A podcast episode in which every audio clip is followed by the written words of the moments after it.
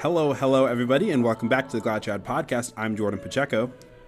And I'm Rudy Carlos. How, whoa, Rudy Carlos, not Rudolfo Carlos. What are you doing to me tonight? Less formal. I was rewatching our um, Guadalupe Radio interview, and halfway through, um, our host switched to calling you Rudy after introducing you as Rodolfo. So clearly, they were becoming uh, quite friendly with us. Yep, yep. How you been, Jordy? Dude, I've been I've been great. We're T minus 25, 24 days right now. And so we are finishing up the very last of our wedding arrangements. You're going to be out here very soon, which I'm very excited about to see everybody mm-hmm. and then to immediately ditch y'all for my honeymoon. So it's, it's time. I'm very excited. Uh, how are you been? Good, good. Everything's great. Uh, you know, just kind of doing the same old thing. Uh, mm-hmm. Uh, we're in the last trimester, so uh, what Ashley's due in July. Wow. And uh, yeah, everything's looking really good. It's lining up. So I'm what excited. If, what if your daughter is born on the 4th of July?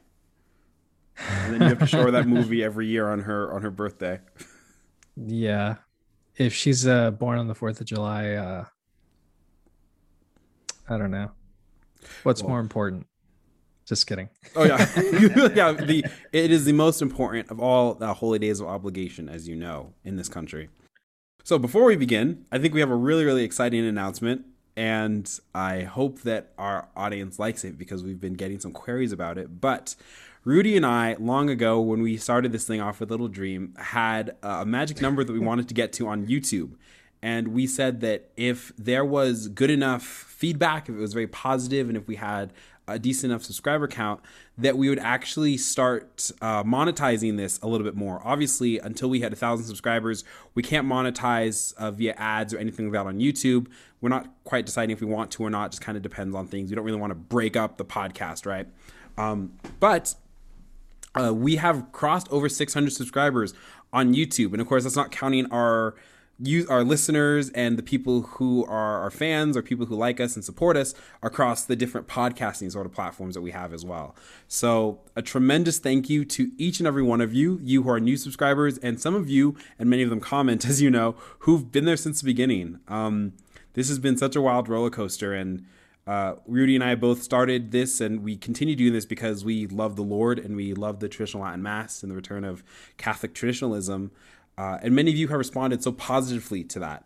So if you look below now, you'll notice that the Glad Chad podcast has a Patreon. Woo! Which means that we are selling out before we sell out. so if you if you uh, like our work and would like to continue to support us, first and foremost, the most important thing you can do is keep us in your prayers.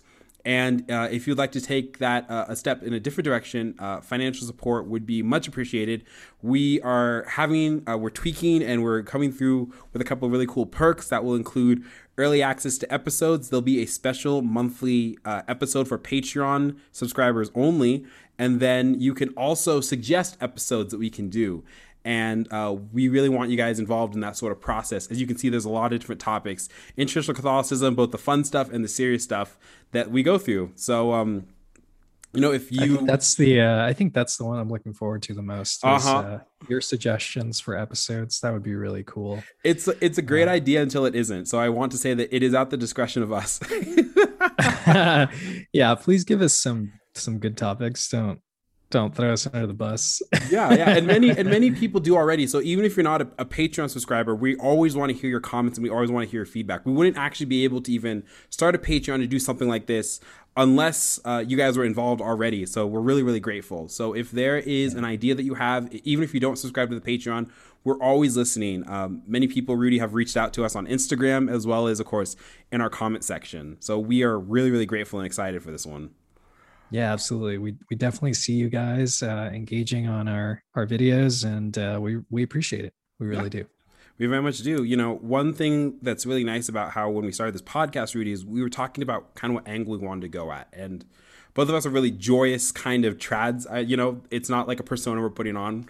Um, and that's also allowed us to wade in through different conversations between traditional Catholicism and and schismatics and and boomers and all that kind of fun stuff, you know? And so some of our reactions have been actually like, wow, thank you guys because you know, sometimes you turn on different Catholic channels and they can be more on the negative side. And then other times you turn on Catholic channels and it's like, you know, they pretend that everything's just wonderful and joyous. And for us, it's like there's a reason for the joy, which is really, really thanks to you guys for for really picking up on that. So if you like what you see, if you'd like to continue to support us, please pray for us. And uh, if you are so motivated, go ahead and check out our Patreon tiers. We would love to have you along. We don't have really like a snazzy name or anything for our people because we're not we're not those kind of YouTubers, are we? We're not th- we're not that hip. yeah, we're not we're not full grift mode yet. Right. So uh, Join we the haven't crusade. decided yet. No, something like that. Great. All right, dude. So you know, with the wedding coming up, and especially with all the growth we've seen this year, we've done videos on the growth of traditional Latin Mass. There is an article on, I want to say it's 1 Peter 5. Maybe you've seen this, Rudy, where it charted not just like the growth of Latin Mass parishes and attendance, but it started actually charting mapping Latin Mass weddings. Did you see that? Oh, yeah. Yeah, Mhm. definitely. I think they uh, talked with um, uh, 1962 Bride, which is a really cool Bride. account. I think Mhm. we mentioned it before, but if you haven't heard of it, it's a really awesome account on Instagram that showcases all of the Latin Mass weddings that are taking place, uh, you know, in in our current time.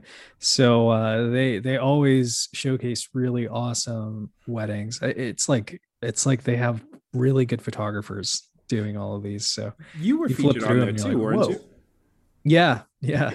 I was. Uh, I think I'm pretty sure Ashley submitted our photos. Yeah. You can you can submit them if you've uh, recently gotten married. So yeah. So if you want to do that, that's awesome because it really um, it really reaches out to a lot of people Yeah. and uh, and uh, more people consider the Latin Mass, which is really awesome. Obviously, there's a little bit of um, there's problems when you when you go to the Latin Mass wedding and Mhm. um, I experienced that in my family. You know, there's always a little bit of pushback right. uh, to do that. But anyway, back to the article. Yeah, it's uh so it's just it just it charts as you said like you know the, the different marriages and where they're happening. So um if you want to follow along 1962 on Instagram, 1962 Bride on Instagram, absolutely wonderful. Uh Rudy's of course are up there. Your pictures are stellar by the way. And Oh, there thank you. are places it's not just in the states and I think that's really important for us who are traditionalists and are like, well, I feel like is this like the only community? Am I just part of this like weird cultish rad trad kind of group in the middle of Kansas? The answer is no. People are having the Latin Mass. And the most important thing, which is why marriages are so important, is because this charts how the growth is going to happen with the Mass. You have a lot of Catholics coming in from the Novus Ordo who've never experienced tradition and beauty like this before. You have a lot of converts coming in. But you know, you also have the fact that the Latin Mass is able to self replenish its own numbers just by the virtue of children. Um, liturgy guy which is a blog i like to follow is really good about charting um, how trads just for whatever reason and i think we can name a bajillion but for whatever reason trads tend to have more children and their children tend to stay in the faith and so on and so forth it's not rocket science it's not surprising it's just god working through his church and so it's Right. kind of exciting seeing marriages are happening in Brazil and in the Philippines, as well as here in the States and in Canada and in the United Kingdom and, and in Central Europe. And so this is just a really exciting time, I think, to understand the global aspect of the church and especially the tradition of the church. So, because we have all this newness going on with a lot of people, Rudy and I wanted to actually take a step back from what we're doing and maybe speak to people who are new to the Latin Mass, who, for one circumstance or another, uh, have found themselves in Latin Mass and are completely, totally lost, as we were a few years ago, huh? Yeah. Do you remember? I don't know if we've ever talked about it, but what was your first Latin Mass? okay, yeah, let's let's tell. Okay, so uh, do you want to start? No, no, no. You tell me. Okay, sure. Oh, that's very kind of you. Okay, so I went to Our Lady Mount Carmel before it was completely renovated as we see it now. Back in late high school for a couple of times, and also like throughout my two years of college a couple of times. I don't really have a lot of memory from it. I remember going to a low mass with a friend of mine and being completely lost. So when I usually tell my first Latin mass experience, technically speaking, it was back in late high school, early college. Um, I liked it. I, I didn't understand it, but I knew I liked it. But I didn't. I wasn't quite at a place in my life where it was such a uh, a wellspring as it is now. So what I really say is the the time I really fell in love with the Latin Mass instead of having this really great reverence and respect for it happened at this point now three years ago, three going on four years ago, and um, you know I was going to the Novus Ordo Parish right down the road, and you know there were a lot of things there that I was very happy with, but I was finding myself not being fed. There's a, a Lighthouse Catholic Media talk. I think it's Jeff Cavins or Calvin's. Uh, it's called "I'm Not Being Fed," and so that phrase kept circulating in my mind and it was after I had I was working on Sunday because I was a I was a, a bad boy then, so I was going to Saturday night mass, and I remember that the priest was doing a, um uh, the arch the archbishop's appeal, you know, and. Right. You know, I, I hate priests don't like when they have to do the homily. This one was almost enjoying it, which I didn't like very much. And he was just getting up there and just talking and pitching this appeal, appeal. And I remember going, you know, I really am trying to pray and do the right thing here, but there's just things in this parish that like it's hard for me. It's hard for me when I look at the music and in California, a lot of parishes don't kneel uh, during the uh, it's the it's not the they, they kneel during the the major consecration, but is it the yeah. minor consecration they don't kneel at, right? Um yeah. Yeah, and I was like trying to remember back, right? If you're if you're in the Novus Ordo in California, you can different. tell us, right? Yeah. So but you just just stuff was kind of really bearing on my soul. And i was i was you know this young man in los angeles and i needed real serious grounding. And i got some of it don't get me wrong but i wanted more. And so you know after that homily it was not good. And i remember the priest there's one thing the priest said and that was like my i'm done moment. And he leaned in and he said can i tell you a secret during his homily? Can i tell you a secret? And all the people in the pews like what? What is it father? And i was like i knew what he was going to say. I was like don't you do it. And he goes did you know that we have never had a year where we've reached our goal for the Archbishop's appeal. And I went, I am done. so I got in my car, and the next Sunday I Googled Latin Mass near me. God had kind of spoken to me in that moment and said, Try, try this instead, my son. So I found St. Victor's, where the Fraternity of St. Peter in Los Angeles was essentially borrowing. Um, it was a 7 p.m. Latin Mass in West Hollywood, which is ironically good because West Hollywood is the sodomy capital of the states. So, uh, in in kind of God's humor and providence, I, I thought it was very rich that, that you know it's a, a decent looking parish. At the, one of the latest masses of Sunday you can possibly get, of course, was this little corner part of the world for the Latin Mass. Yeah. And so I went and I sat in the pews, and mass began. It was a high mass, of course, and I heard an asperges and it must have been the first asperges I ever heard, coming from the choir loft. And as the priest uh, did the you know the intone, and he comes down, you know, with the hyssop, well, or with the, the, the baptismal kind of mallet looking thing. I don't know what it's actually called. Uh, poor sinner that I am. Uh, but I just I just started weeping, and it was the most mallet. I know people are gonna be like, "Oh my gosh, you guys are fake." um, man, I started crying though. I had never seen something so beautiful, and I had been to mass at Carmel, so I know that I had seen it, but I never registered quite truly what the Latin Mass was, and I I never went back. You know, not if I could help it. So wow, so you were you were crying.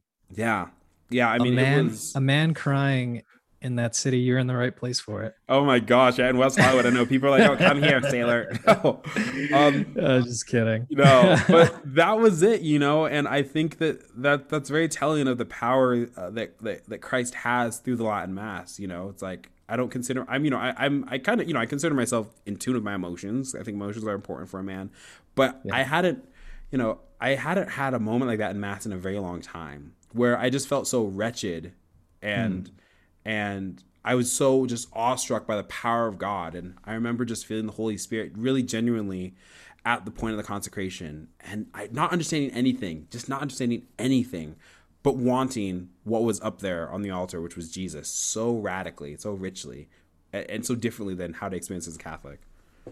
Right.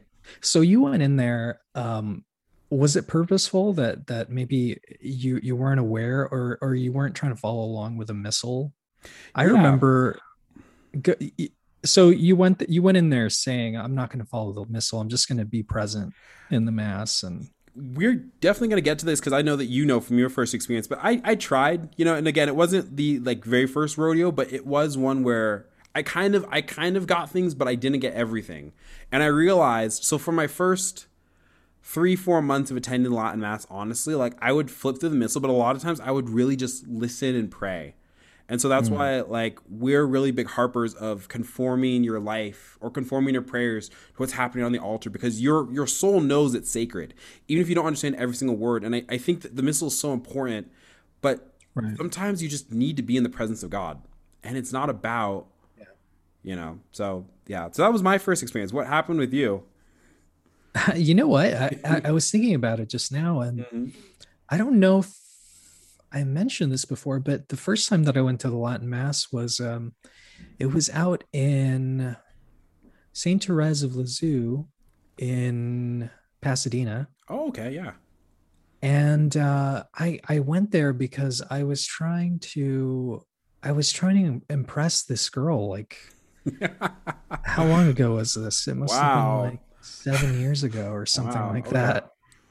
And she was like, Have you ever been there? And I said, No, I've never been to the Latin Mass. She's like, Oh, okay, it's great. And, you know, they, she gave me the spiel that everybody does like, oh, Okay, well, look, you're going to be lost. Mm-hmm. You know, this mm-hmm. is how you follow along. Right. And sure enough, I like got there late and uh, like trying to figure out how to flip through the missal that was, you know, the, the little missalette that they have in the, right. in the pew. And I was just kind of frantic. And I just, you know, at one point I was like, You know what? I'm not going to I'm not mm-hmm. going to follow along. I'm just going to see what's going on.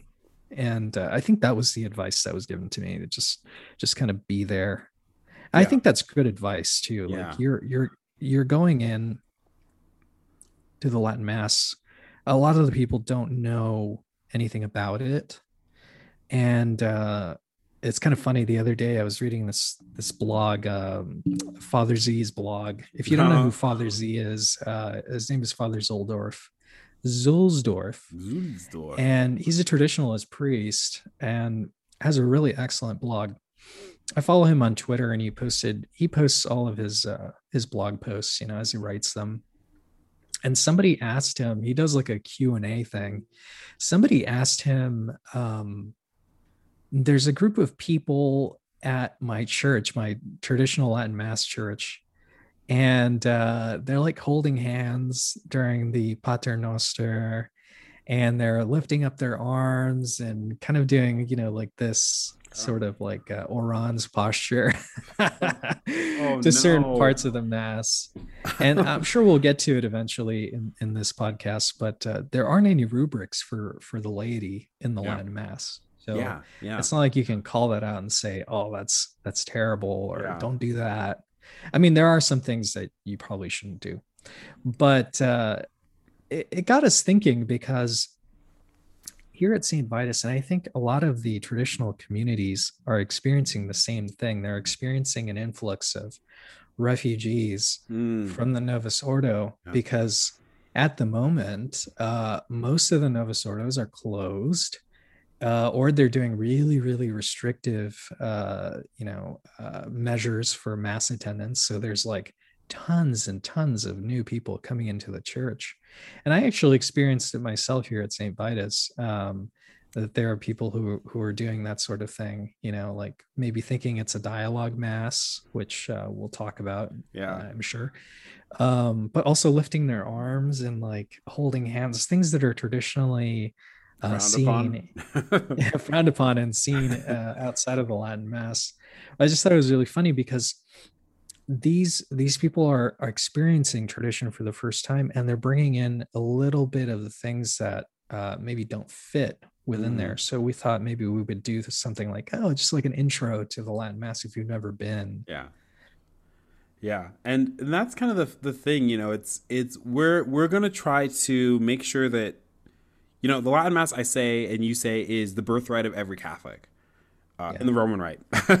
it is. It really is our home, and it's so. It kind of is both frustrating and saddening sometimes. I think to feel like, for a lot of my family members who are coming out to see the Latin Mass for the first time for my wedding, they're Novus Ordo Catholics and, and very good ones generally, but this is going to be strange to them, and it, it's frustrating because now we know so much of the history of the Novus Ordo and how it was developed that you would feel more at home at a Lutheran or a, a Presbyterian service than you would in the traditional Latin Mass as a Catholic growing up in the Novus Ordo.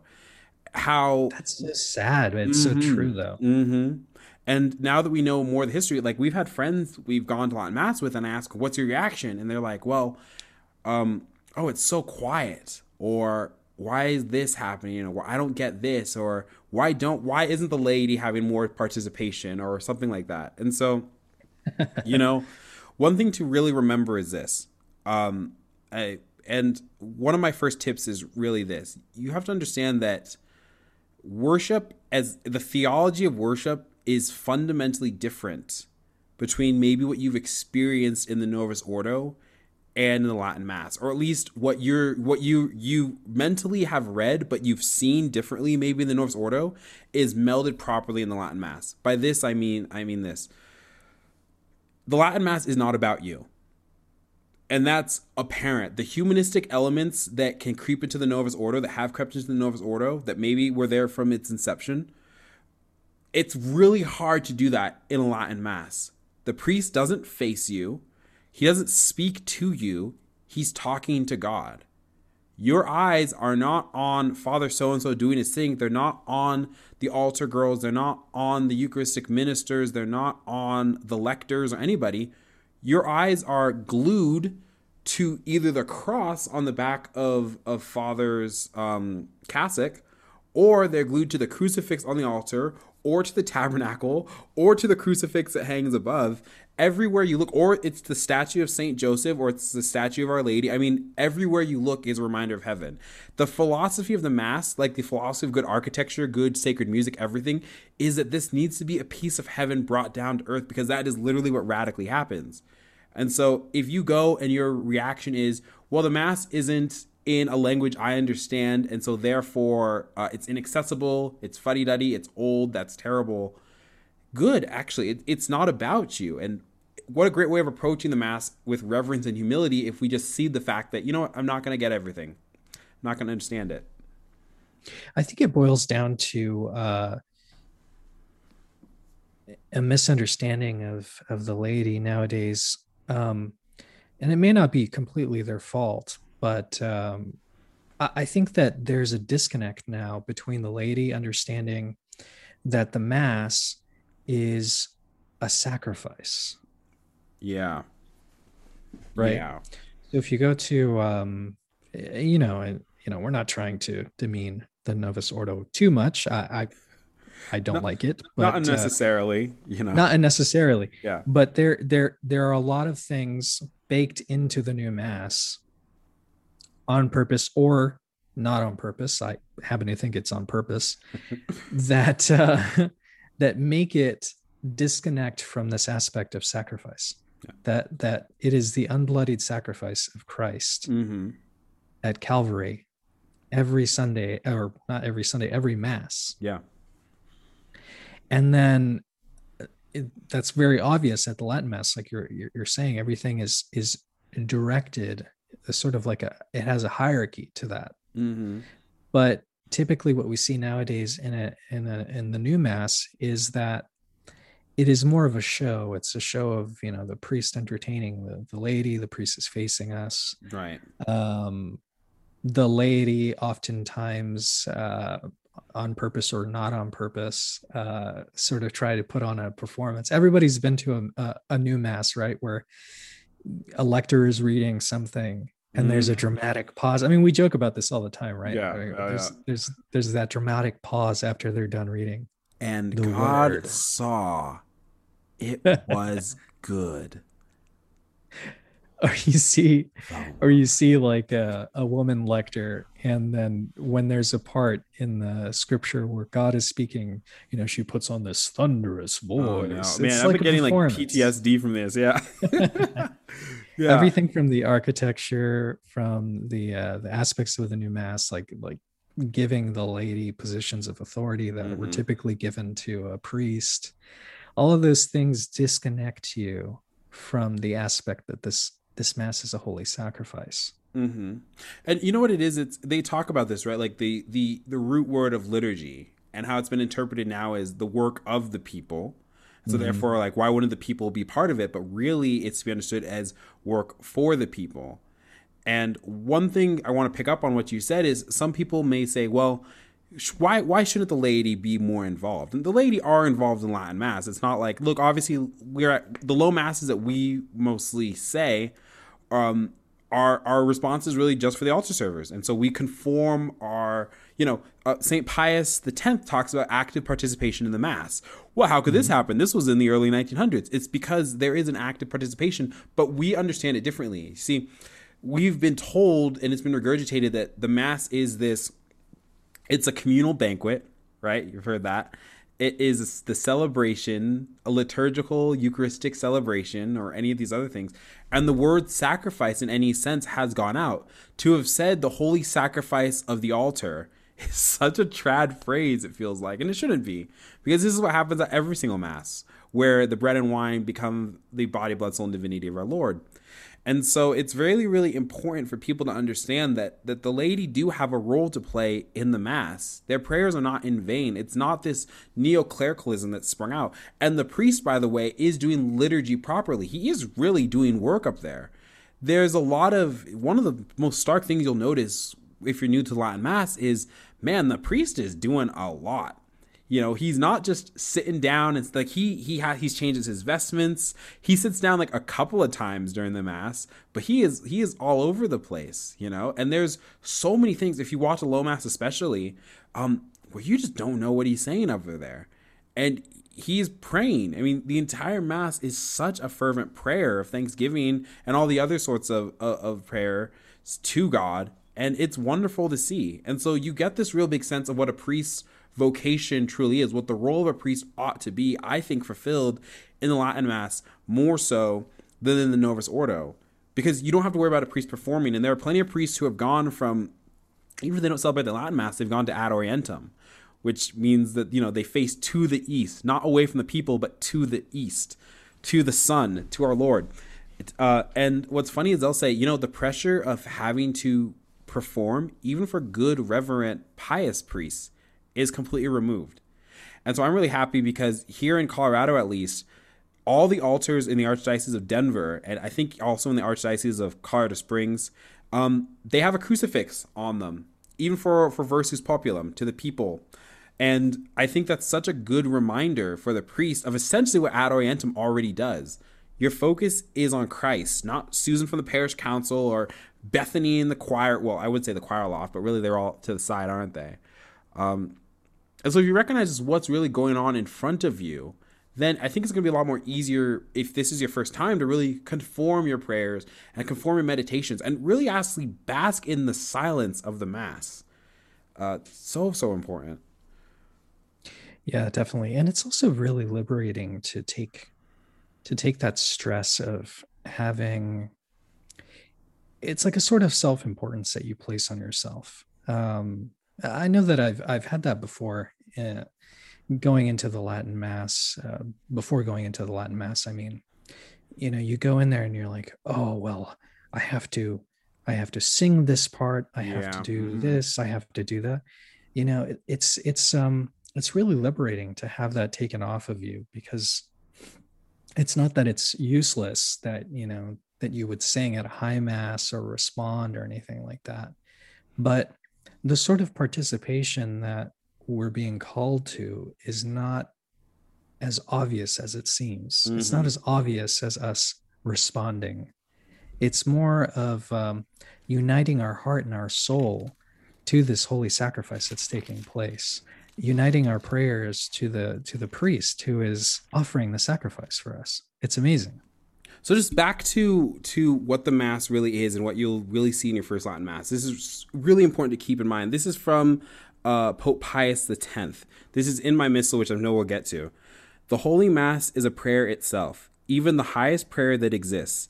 It is the sacrifice, dedicated by our Redeemer at the cross and repeated every day on the altar. If you wish to hear Mass as it should be heard, you must follow with eye, heart, and mouth all that happens at the altar. Further, you must pray with the priest the holy words said by him in the name of Christ, and which Christ says by him. You have to associate your heart with the holy feelings which are contained in these words, and in the manner you ought to follow all that happens at the altar. When acting in this way, you have prayed Holy Mass. And I, I love that that ending idea, this you have it's not that you've just witnessed the mass, you've experienced the mass, but you've prayed holy mass. And how how interesting it is to really ruminate and meditate on the fact that the mass is not just a prayer, but it's the highest prayer that exists. This is the sacrifice which God Himself, Christ in the flesh, has instituted with the institution of the Eucharist to bring us about salvation. And this is going to be the or this is going to be where most graces by ordinary means of salvation through the sacraments are distributed to Catholics by by the right of obligation. Um, so, Rudy, what would you say maybe to someone who goes, okay, look, like I can completely get theologically why the Latin Mass is important, but let me just take a step back. Why the Latin Mass? What what am I expected to kind of get out of this Latin Mass that I wouldn't get out of even if it's a decent Novus Ordo? Hmm. That's a good question and a pretty common objection that uh, you may encounter um, as a traditionalist. I think the most important thing is that the Latin Mass points to a deeper reality of what our faith is. It gives us a window, and I'm, I'm really hammering on the sacrifice aspect but it really gives us a, a, context of what that sacrifice is and how amazing it is when you go to a mass that is holy and reverent. If um, if you're unaware of it you miss the fact that you are in the presence of christ on the cross that you're in the midst of so many holy angels. And of course you know this is taking place in the novus ordo too but the mass itself points to that reality. It's easier for you to grasp that this is taking place. And I think that reverence and um, and that opportunity for real participation in the mass changes you. I mean, how how could it not if you're mm. experiencing this this holy sacrifice? Um, and you're leaving with the understanding that you just took part in something so great, really the greatest moment in history. You know, it, it changes you. Yeah. And that's why you see such a different disposition in traditionalists, generally speaking. Obviously, there are, you go on Twitter and you see, you know, all mm, kinds of really, like the worst polarizations. Of, this is why we have argument. a defunct Twitter, by the way. this is why I I uh, I have a Twitter account, uh, but I you know I have an alias. Yeah. yeah. you know. Uh, no. Yeah. I mean, you're you're gonna experience that uh, anyway in any in any community. You know, there's always somebody who. Uh, well, it's not just the community itself. I think it's Twitter. I think yeah. Know, I mean, I think it's a virtue. It's very the, polarized. But you know, but there's something here. I want I want to harken back to something you said earlier, which is that there's no rubrics for the laity in regards to Latin Mass.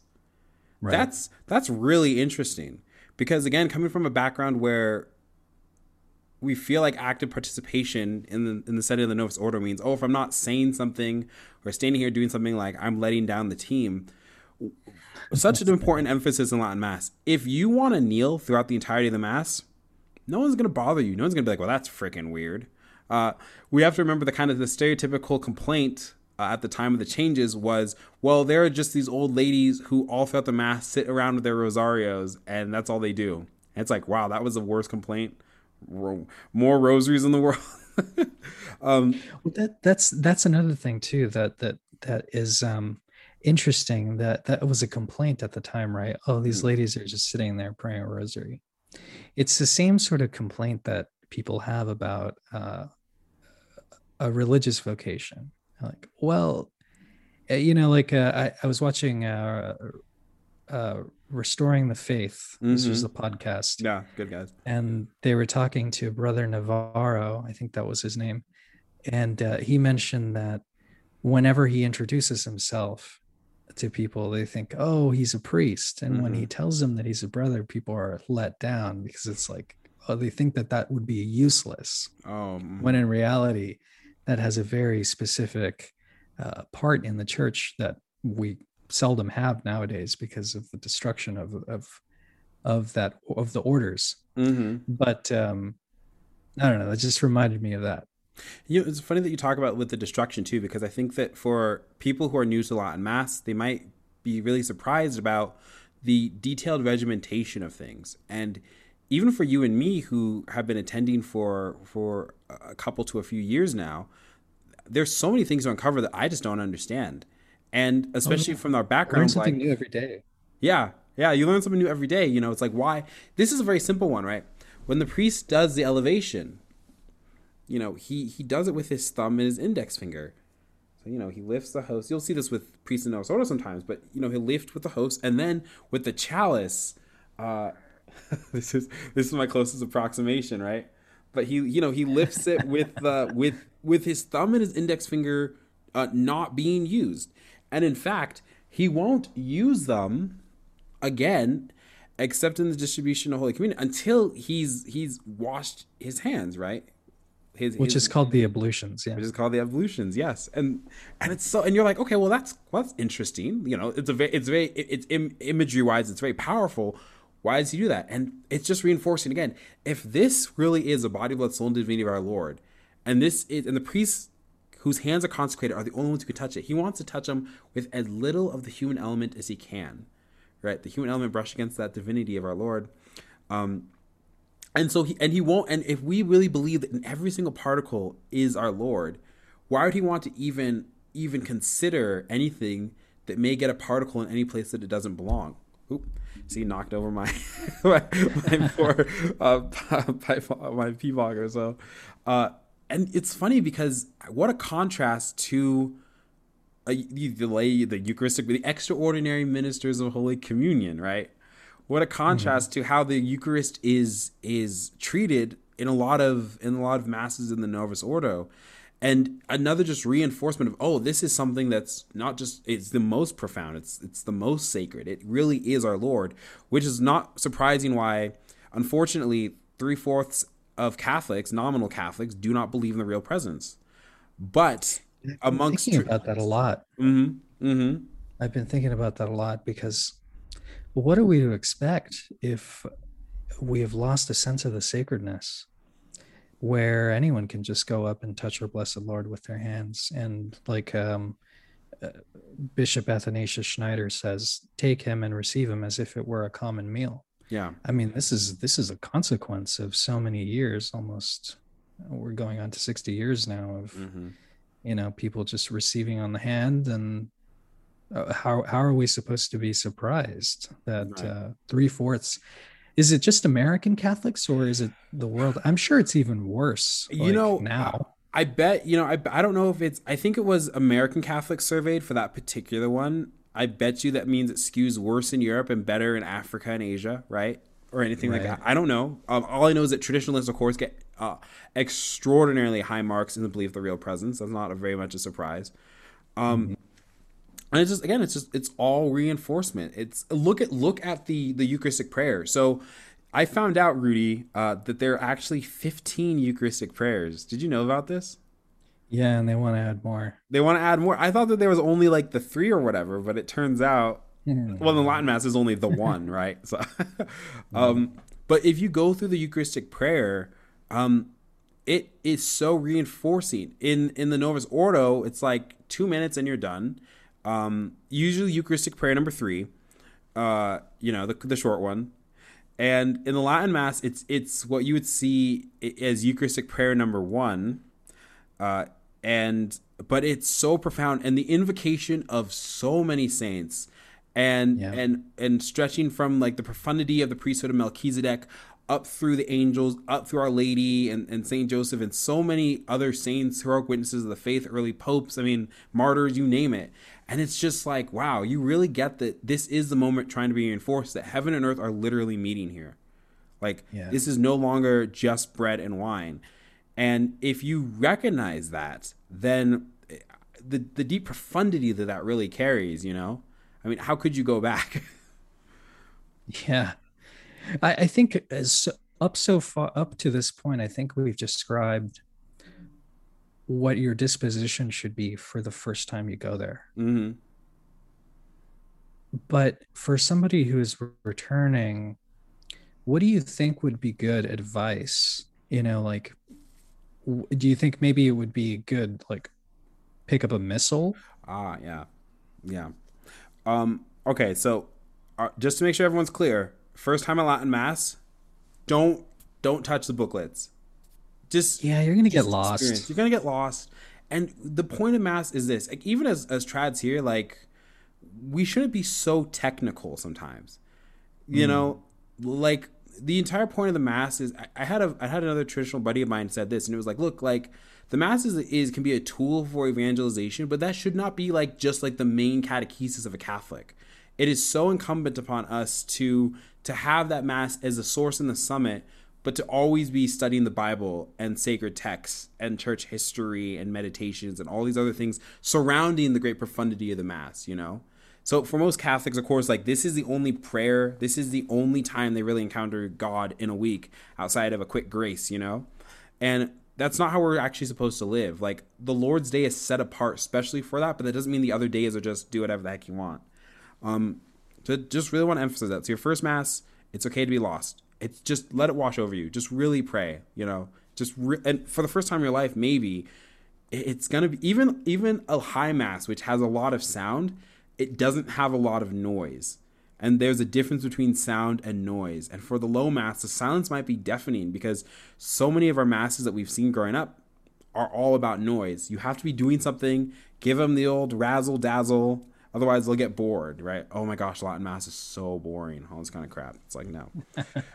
for those who are returning, so, Rudy, uh, I know that you and I have our missals. I think that it would be time to really start delving into what the priest is saying and where you are and just kind of getting a sense. Because I think you'll discover, uh, especially after your first or couple of times, that actually you inherently kind of know where you are. It's not like this is just a complete fish out of water experience.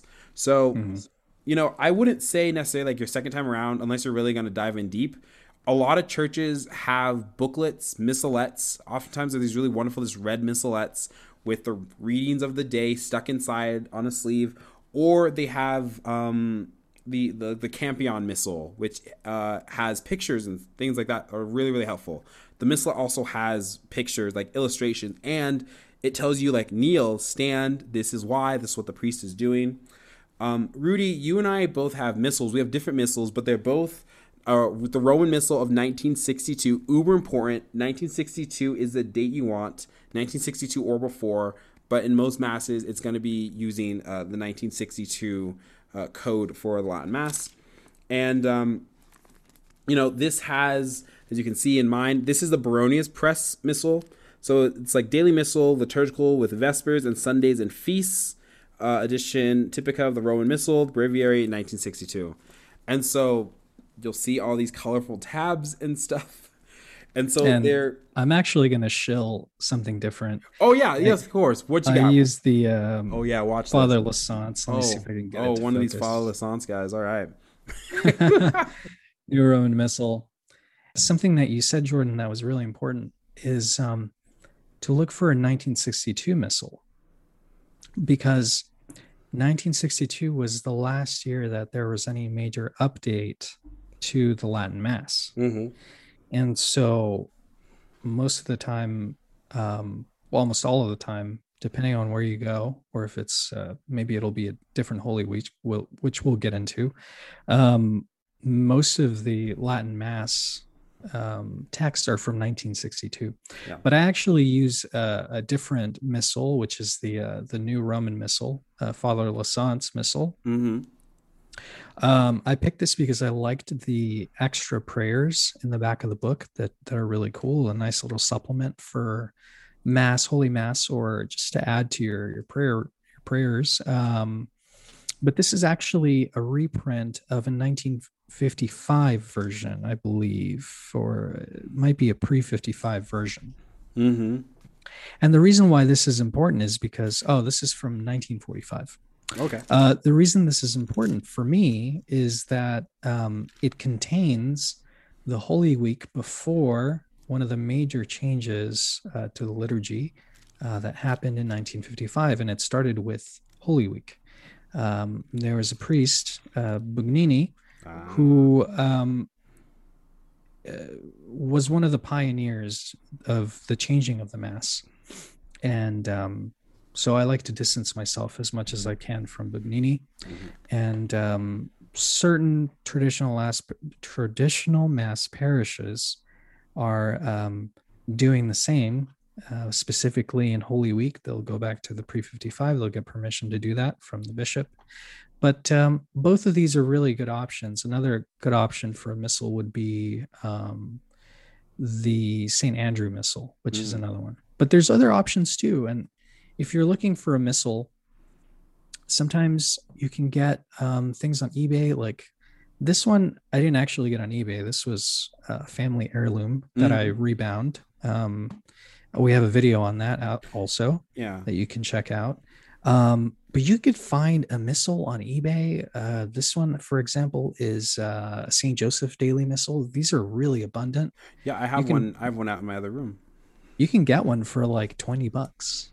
You know, the one that I have is like seventy dollars now. But yep. um, if you don't want to spend that much money, just get get another one. Get a Saint Joseph missal. Those are those are good too.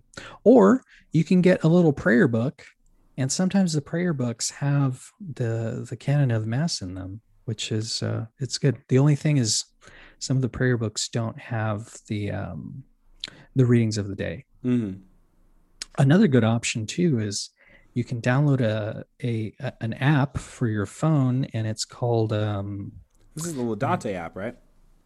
I think you could use that. I don't use that. I use um, an app called iMass, and oh, yes. you have to okay. pay for it, but it's actually quite good, and it breaks down all of the readings of the day. It updates them, uh, whatever day it is, and then it has all of the other prayers of the mass as well. Mm, well, so that's, that's, that's an option too. That's good, and I'll just I'll just plug for kind of the free version. If you just want like the readings of the day in the Latin Mass, uh, it doesn't have the breakdown, but Laudate app is a really really popular one um, that that you can use just if you want to like essentially have the missal, what's going on, um, without without. Uh, kind of contained in, in a different sort of package too.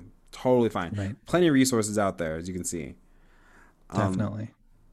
Rudy, let me ask you this hypothetical, and I think it's something that we we we kind of glossed over. We've been we've been dancing around it, but you know, why Latin?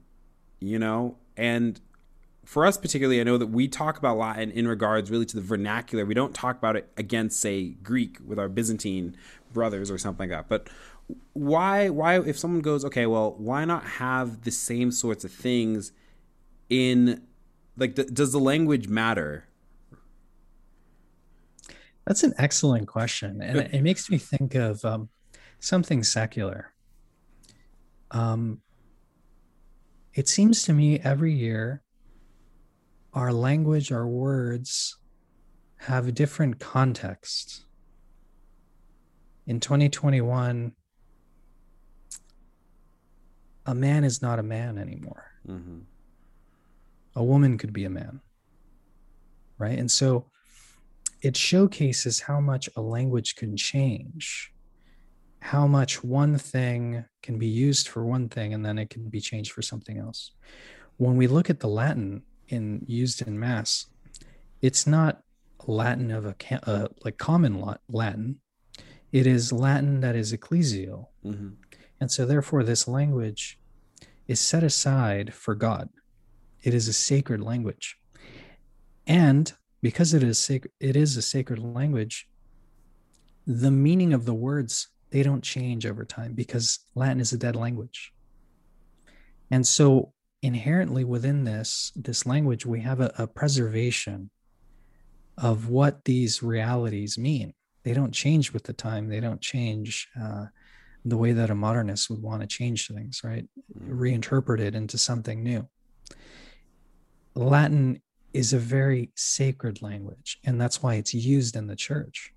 It was one of the three languages that was nailed up on on on top of the crucifix on the sign by Pontius Pilate. So uh, Latin is very important, and it should be retained. How funny! How funny is it that if you read through uh, Sacrosanctum Concilium, which is the document for uh, is the document for the new mass, mm. or kind of laying out.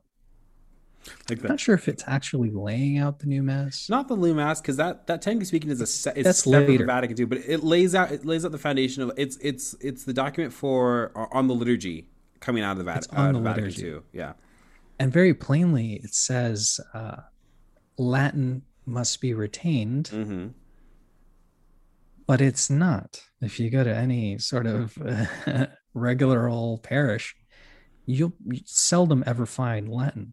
Mm-hmm. And it's funny that traditionalists get, you know, they get a lot of flack for not liking Vatican II or not adhering to it. But uh, you see that a lot of the documents aren't, like in this particular example, you know, they're not really adhering to preserving Latin in the Mass. Yeah, there's this there's this desire, as we've been talking about, to kind of sweep the spirit of Vatican II as it's been expressed from the past 60 years under the rug and say, oh, well, we're actually really focusing on the letter.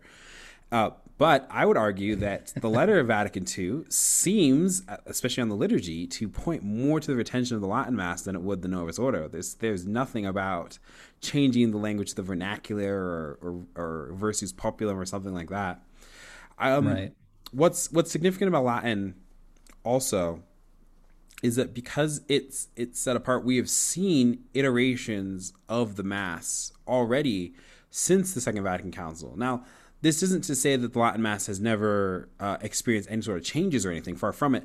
The Tridentine Mass that we most witness uh, was promulgated by uh, by your boy, my boy, Pope Pius V, Saint Pope Pius V, um, at, during Trent, and so you know, and by codification, it means that if you would have gone back to the 1500s into the 1600s, Latin masses you see now, you would be like, okay, I know exactly where we're at. But if you have gone back to the time of Gregory the Great, if you'd gone back to the 500s, if you'd gone back to 1000 AD, even beforehand, the the shell of the Latin Mass in various different ways, but not too different, would have been expressed. And so, even from the t- the very beginning, you would have been like, okay, this is clearly the Mass. Um, anyone that reads the Didache, you're like, okay, cool. Like I can see what this is going to shape up to be.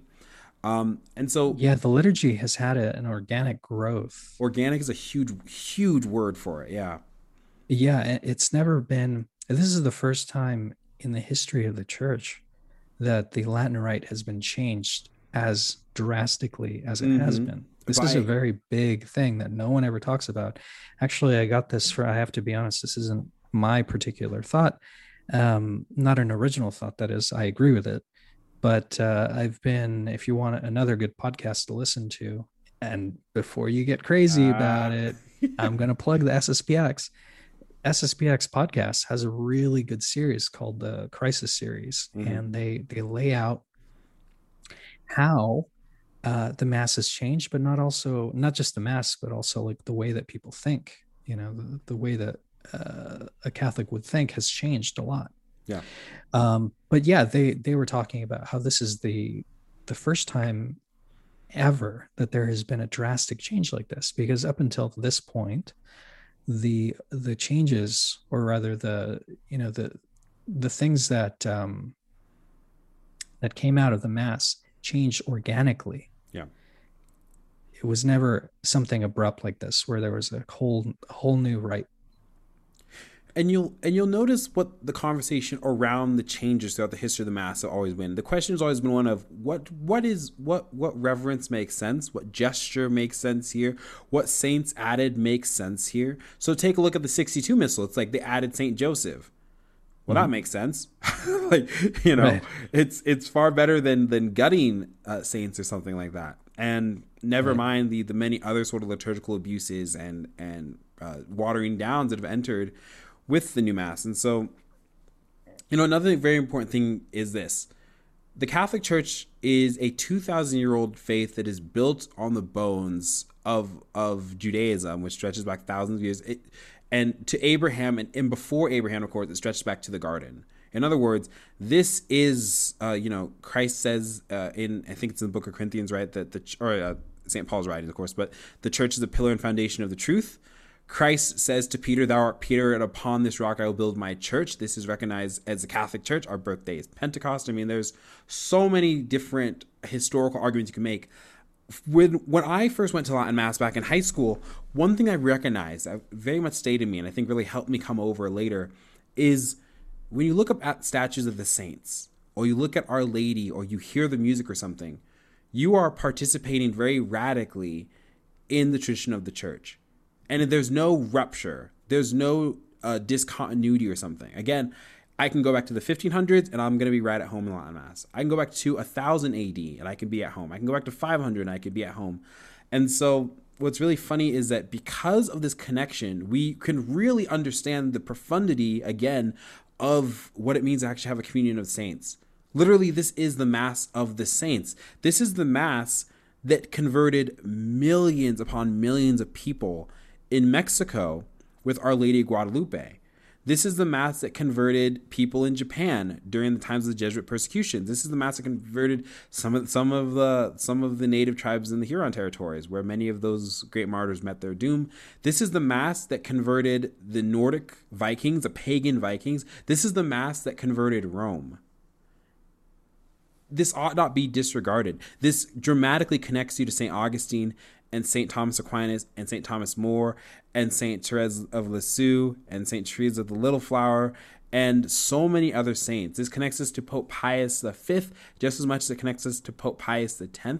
This is the mass that nurtured um, St. John Paul II. I mean, there's just there's there's an unbelievable amount of wealth and wellspring that's drawn from this, and so to kind of just suddenly shuck aside.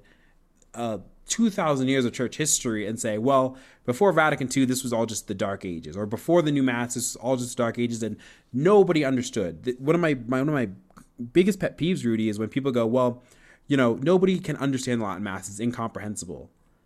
The Cristeros, true. the Cristeros died for this. The, the the Japanese martyrs died for this so many of our ancestors the the roman the the the poor um, martyrs in the catacombs died for this so you're telling me that that they didn't understand? You don't die for something you don't understand. Yeah it's a sort of revisionist history to go back and even even with uh, the so-called dark ages you know? No well right they give them that sort of label. It's like mm-hmm. oh well those people they were living in the dark ages. Right like, a, meanwhile right look at look at what was really going on. It was an amazing time.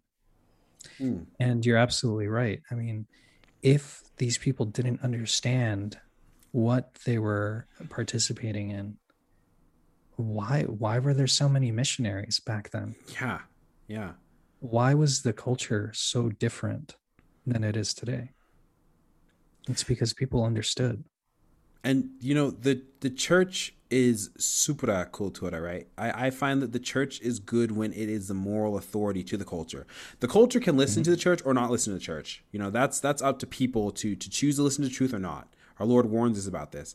But the church does a great disservice to souls when it decides to try to mimic the culture because the culture is fleeting and it's pagan and it's secular and it was always trying to destroy the church.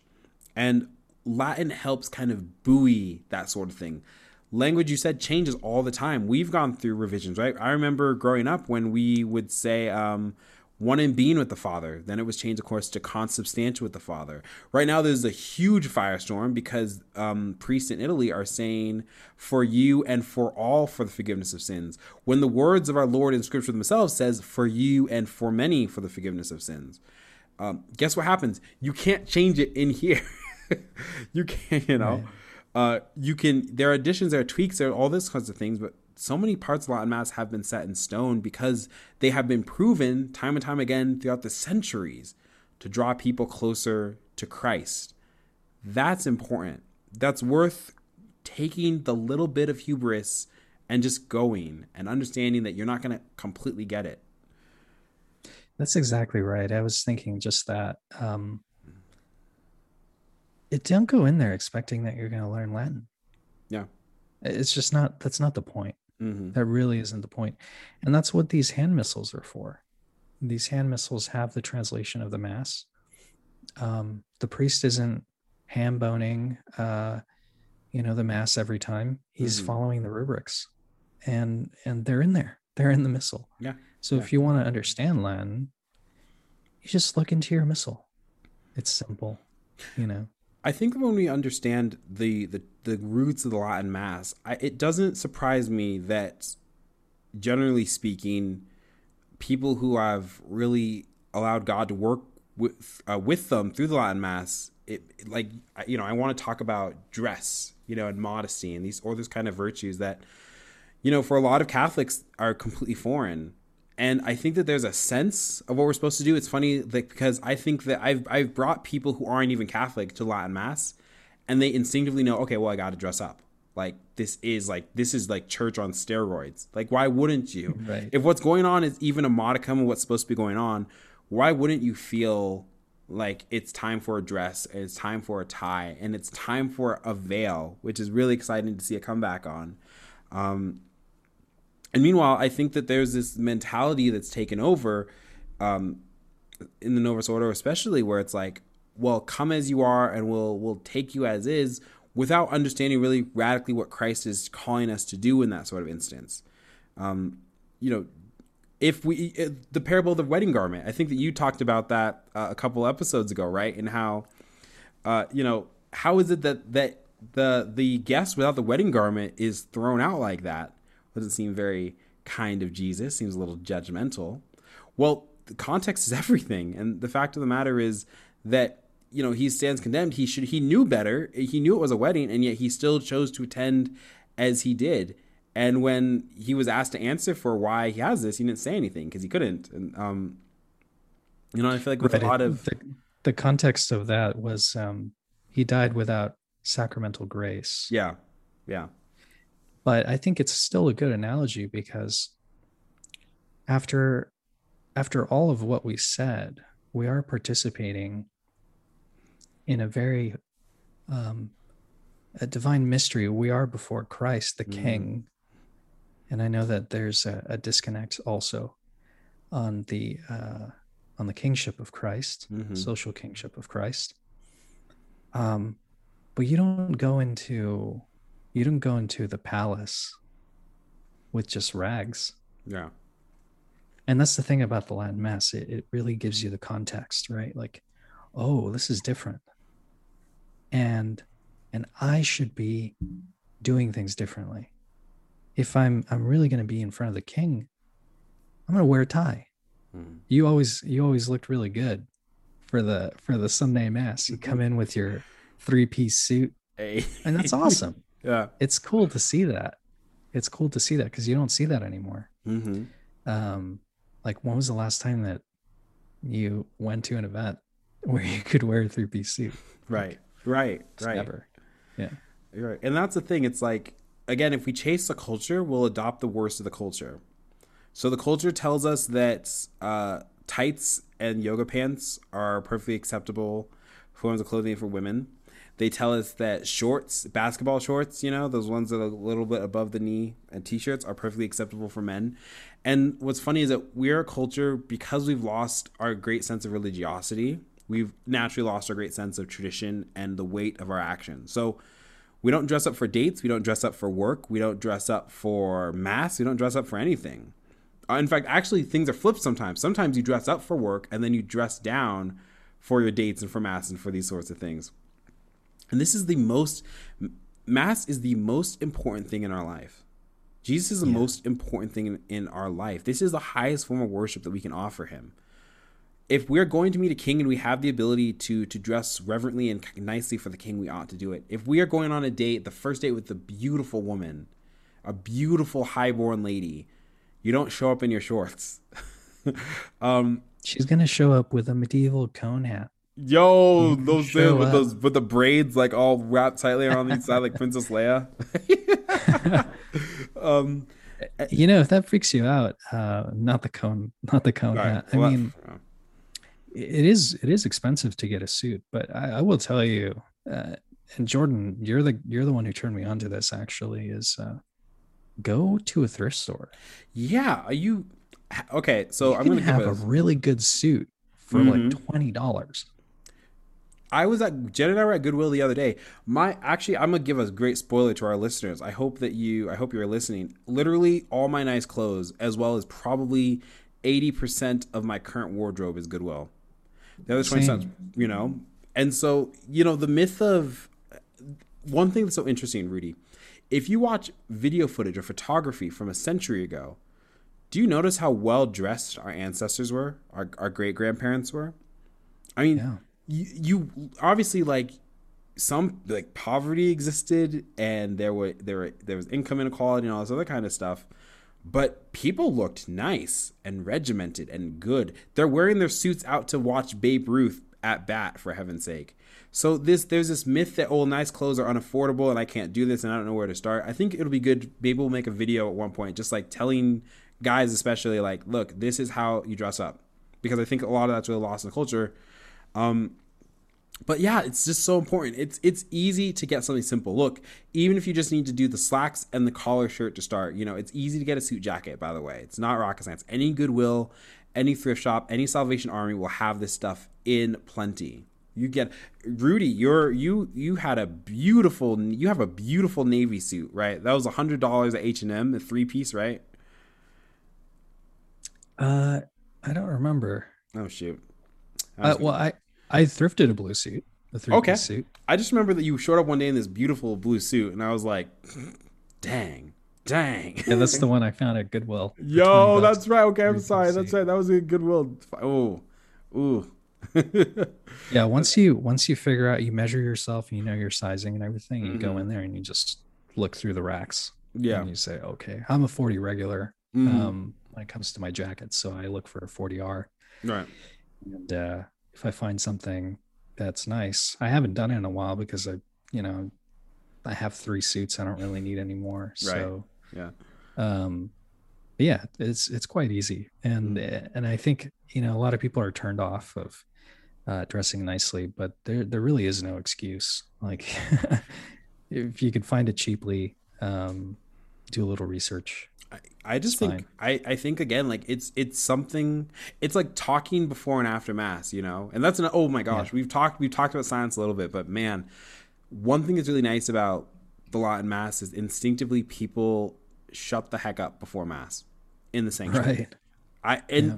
and this is this is an older generation thing. I didn't know if you've ever noticed this but I've been to masses where like people are talking loudly not Latin masses of course and when I was little, I was a teenager and I was like, why are people talking? Like my dad drilled into me, listen, you're in the presence of the tabernacle, you're in the presence don't of talk. our Lord, you don't talk. And I would turn around and I was like, oh my gosh, it's not the teenagers who are doing this. yeah, it's the old timers. the old the old timers. Oh, how are you doing today? Oh my gosh, it's so good to see you. And you're like, oh my gosh, please, grandma, don't. Not my grandma. Grandma's a saint. Um, but you know, I, again, like I think that the introduction of silence again, and for some people it might be actually kind of uncomfortable, especially if you're sitting through a low mass and you're like, oh my gosh, why isn't anything happening? Well, something is happening. And that's that's grace being invited onto your soul and really serene peace, you know? There's something about like the weekday low mass I know that just that, you know, in, in, a lot of cases, sometimes it's even more fulfilling than a high mass, just because there is like that time to really sit and be with our Lord in this robust silence so yeah, beautiful. it's a time of recollection. Mm-hmm.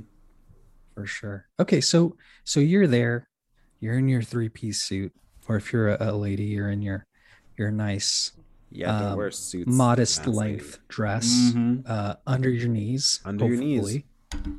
Um, and you're lost. You're like, oh, this is my first time here, my my second time, third time. I have my missal that I purchased on eBay. What do you do?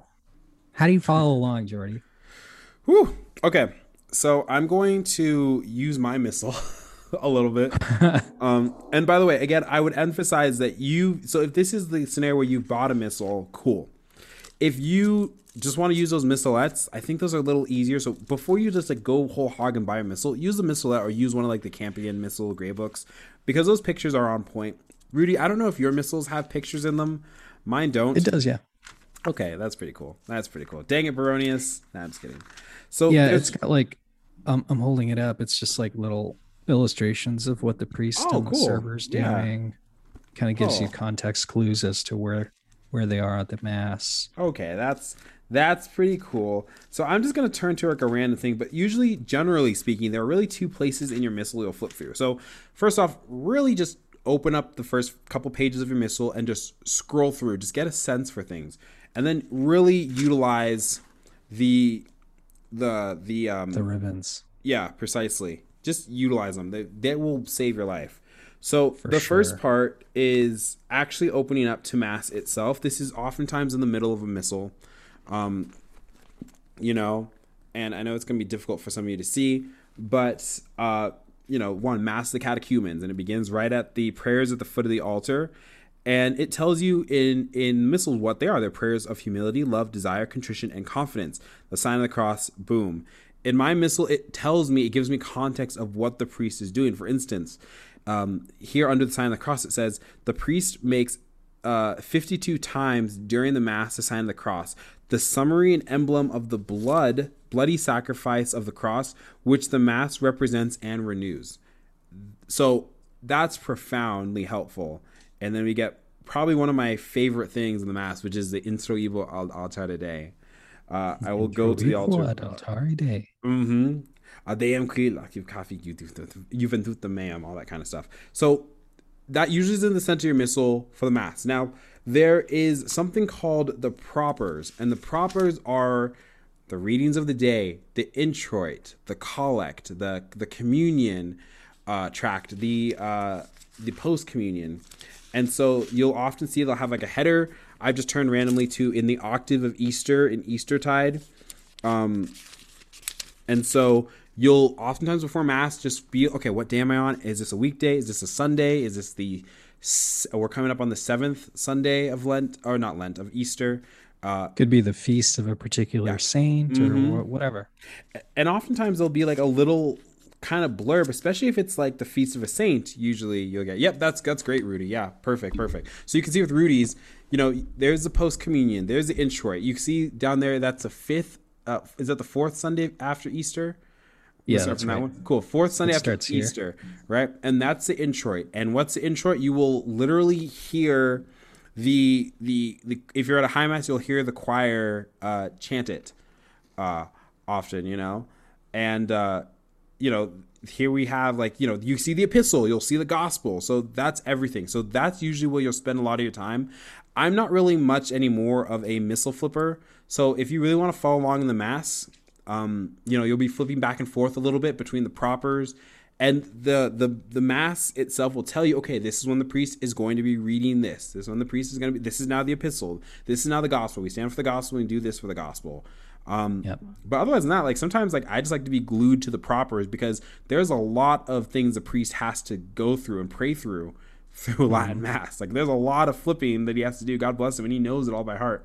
So that's where that's, the well, that's where the ribbons come in handy. I mean, that's where the ribbons come over handy. Like in mine, I, I fold mine in. Let me see if I can. Mm-hmm. Ooh, itsy, nice. Just uh, get it to focus. That would be great. Anyway, I only have two ribbons out at one time, and then I fold mm. the one the other ones in. So it's typically you're going to be flipping between two locations, just like yeah. Jordan said. Yeah. Um, and that's it, you know. And it's if you're lost, it's okay. Find the next major beat. Um, you know, I think for a lot of people, sometimes um, it's easy to get lost during the entirety of the consecration. Oh my gosh, we've just gotten mm-hmm. done with the Sanctus, and I have no idea when we're coming. Okay, well, when's the next thing you need to know? Well, you probably need to know when the the bread and the wine become the body and blood. Flip there. Wait a second, because your priest may say mass faster, he may say mass slower. Um, it's all valid. There are context cues, though. If you notice in some of the some of the missals, most of them will say, "Here, the bell is rung once." Yes, yes, yes. And that's a context clue that uh, you know the priest is praying for a particular thing, and you mm-hmm. can turn to that part of your missal, um, the part in the the canon of the mass where you could see what he's praying for. Mm-hmm. That's right. Context cues are really important. And actually, that's a, that's a really good point. You'll you'll get it. You'll get the sense of how the mass flows. You actually might end up paying attention really st- steadily to your Novus Ordo because you'll discover that obviously so many of those beats in the in the big sense are the same. Okay, so I know the priest is going to stand here and he's going to go over and kiss the altar and he's going to grab the gospel and he's going to go over there. Okay, I get this now. I, I get this is where he's going to read the prayers here uh, before we start on the the epistle reading or something. And so Right. If you're lost, don't worry. Context is everything. There are there's plenty of signs, very regimented signs that the priest or the servers will do or say that'll let you know. Okay, clearly we're right here. Um, yeah, enjoy it. You know, it's easier it's, at a low mass because the uh, yeah, the servers, you know, giving you a lot of context as to where you are. Mm-hmm. Would you recommend um, a high mass or a low mass first, Rudy? Are we talking about let's let's get some more context here. Ooh, context. Mon- is it a weekday? Well, I guess it doesn't matter. Never this mind. is this question. is baby's first Latin mass. If you baby's were like first Latin mass, I think you should go to, if possible, a solemn high mass. Yo, mm-hmm. with all of the bells, all of the whistles, all of the features, and it's gonna blow you away. Choir, so long as you're not distracted with yourself, stumbling over yourself, like, mm-hmm. oh, I need to know what this prayer, I need to know everything. Mm. This is a great moment for you to practice surrendering yourself to God. Yeah. surrendering yourself to this mm. sublime moment of of the mass. Mm-hmm. the thing that is is gonna unite you to all of the saints, like you said, unite you to that holy sacrifice. It's going to unite you to all of your ancestors who mm-hmm. lived and died in, in the Holy Catholic Church. It's an amazing thing. So surrender yourself to that moment. If you get lost, don't worry about it. No. There's always next Sunday, the next Mass, whatever. and you got to go anyway, so you might as well. Right? Yeah. um, maybe as a closing kind of thing, Rudy. Um, what do you know of any sort of people who are new to Latin Mass? Are there any resources, whether in book form or online or anything, that you would kind of recommend? Besides our channel, of course, which is so wonderful and brilliant about this thing, naturally. Um, to follow along, I know that there's some really good videos, uh, more in depth about the missal uh, Taylor Marshall has done. Mm-hmm. Um, what else? There was uh, if you're interested in sacred music and the music choice um, we had a, a, really cool guest on a while back uh, jeff ostrowski. He has a really awesome website called cc watershed. Mm. um, what's another one? Father z's blog is really cool. Um, blog's great. he's kind of a glad trad. Yeah. he's kind of like a yeah. kind of happy guy happy so warrior yeah. recommend that for sure. Mm-hmm if you want to know more about uh, the mass, like I mentioned, um, the SSPX podcast has a really good series going on right now, and they update I think every two weeks or so. Mm-hmm. Uh, really awesome uh, podcast. I, I, know some some listeners um, don't like the SSPX, but uh, in either case, it's a really good podcast. Yeah. What about you? Do you have Yo, any that you would recommend? Yeah, that's so much of it. If you really kind of want to explore what's going on with Latin Mass in particular, I would always recommend Liturgy Guy. I think it's liturgyguy.com or .org. If you just Google Liturgy Guy, you'll get it. Um, I, am very fond of his blog in particular. Um, you know, I'll, I'll. You said with Taylor Marshall's missal videos. Taylor Marshall has a couple of good videos. I don't know if he's with. It's on his channel. Uh, I don't know if he's still with Timothy Gordon with these videos or not, but they are kind of like these general overviews of Latin Mass, if I remember correctly. If you honestly, I, I wish I remember, there is this video. It's very long, but it's very good. This step by step through the Latin Mass. It's like a it's like a large part series um, that's extraordinary well. Um, yeah, there's just so many things, and you can't go wrong with it. But my advice, honestly, is is don't prepare as much because you'll get the hang of it. Just go, for heaven's sake. If there is a fraternity, Institute of Christ the King, Society of Pius X, uh, Institute of the Good Shepherd, Diocesan, I don't care what the heck it is. Go check. Don't go to a Society of Pius V. Oh my gosh, last little thing. Don't do it. Uh, don't go too far. yeah, those are um, those are those are full on studies. So don't do that. you reminded me of something. Uh, there's also a really good video. It's in black and white. I'm sure we could put it in the show notes. Mm-hmm. Um, but it's Fulton Sheen. I knew which one. Yeah, yeah. And uh, if you go on YouTube, you can you can find this video. It's Fulton Sheen narrating what the what the mass is. Yeah, yeah. And it's this beautiful black and white video of a solemn high mass and just uh, Fulton Sheen giving you a narration of what's mm-hmm. going on in the context of whatever prayer is and that sort of thing. He has a lot of information in that video. I think it's about an hour long. So if you have time, it's a good date idea. If you yeah. you know if you're dating somebody, just get together and, and watch this. You can uh, find out a lot nice about and... you can find a lot about uh, a lot out about your significant other if she will stay with you for your hour long exegesis from Fulton J. Sheen on Latin Mass. She'll be like, "Oh my gosh, it's awesome," or be like, "Oh, I'm never, oh this guy." Yeah.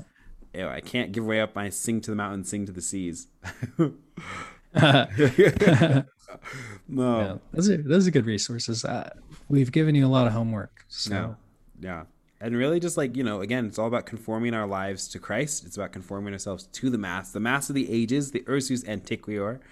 Uh, and, you know, and, you know, we, Rudy, I, I remember something you said earlier, and that's that you do not like to say extraordinary form because yeah. this is really just a historical ordinary form. So I like that a lot. So I just say, I just, I'll just try to say traditional Latin Mass from now on.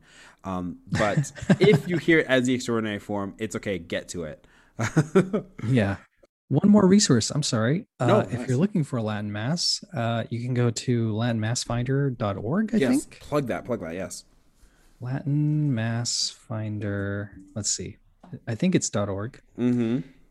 Uh, it has changed to Latin Mass DIR for uh, directory. Latin Mass DIR uh, .org. And this website has all of the Latin masses. It says here in the United States, France, Great Britain, Italy, Mhm. Poland, Austria, Brazil, Canada, Germany. View all countries. So there's more. I know a lot of our listeners are based in the United States, but um, actually, the United States has the most venues 655. Um, so, yeah, you can plug in um, all kinds of details here as to where you are, your location, and you can filter it if you want to include certain churches or not. Mm-hmm. Um, that's an awesome resource. Um, and really, if you can't find one near you, but there's one that's an hour away, maybe it's time. I think God is calling you, perhaps, that uh, you're called to to drive that hour every Sunday Yeah. to participate in a holy mass, in a reverent mass, and um, that may just be a cross for you. Mm-hmm. I know a lot of people here at St. Vitus and a lot of Latin Mass parishes. You notice that there are a lot of travelers, Yeah. travel hours to get there. One, two, three hours. Yeah, some to the extreme. Yeah, we're not extreme, exaggerating. Some yeah. people travel that far. Mm-hmm. Mm-hmm. So uh, yeah, those are good resources. That's great. That's absolutely great. Um, wonderful. Well, thank you everybody for listening and for watching. If you liked what you heard, and we know that you did, please do a couple of things. Go ahead and hit that like and comment, subscribe, hit the notification bell so you can be updated every time Rudy and I want to show our beautiful faces. Uh, if you really liked what you uh, what we said and want to support us more, now we have a Patreon opened up, so that'll be down in the show notes too.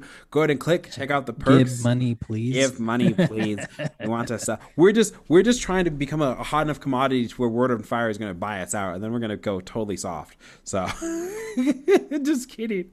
Your face. I can't do that. oh, forbid it. I know. No, no, no. I'd be like, all right, listen. There's going to be some major changes if this is going to happen. I think that's how I would know that you've been replaced by a robot. Uh huh. Well, like we do. imposter. We do have Bishop Barron's mandatum. Do you remember? yeah, but again, yeah, check out the Patreon. We're we're just getting it started. We're getting off the ground. Thank you so much for everybody who has helped subscribe to the channel. Getting over 600 is a hallmark. We're so close to a thousand. Before you know it, we'll get there, and that's when we can really have some fun on this place before YouTube kicks us off. Uh, Before the Eye of Sauron that's right. Before Susan focuses on the Wojcicki herself. podcast. Mhm. Great, guys. Well, everybody take care. God bless you and may I keep you. We'll see you on the next one. Adios. See you later. Domini,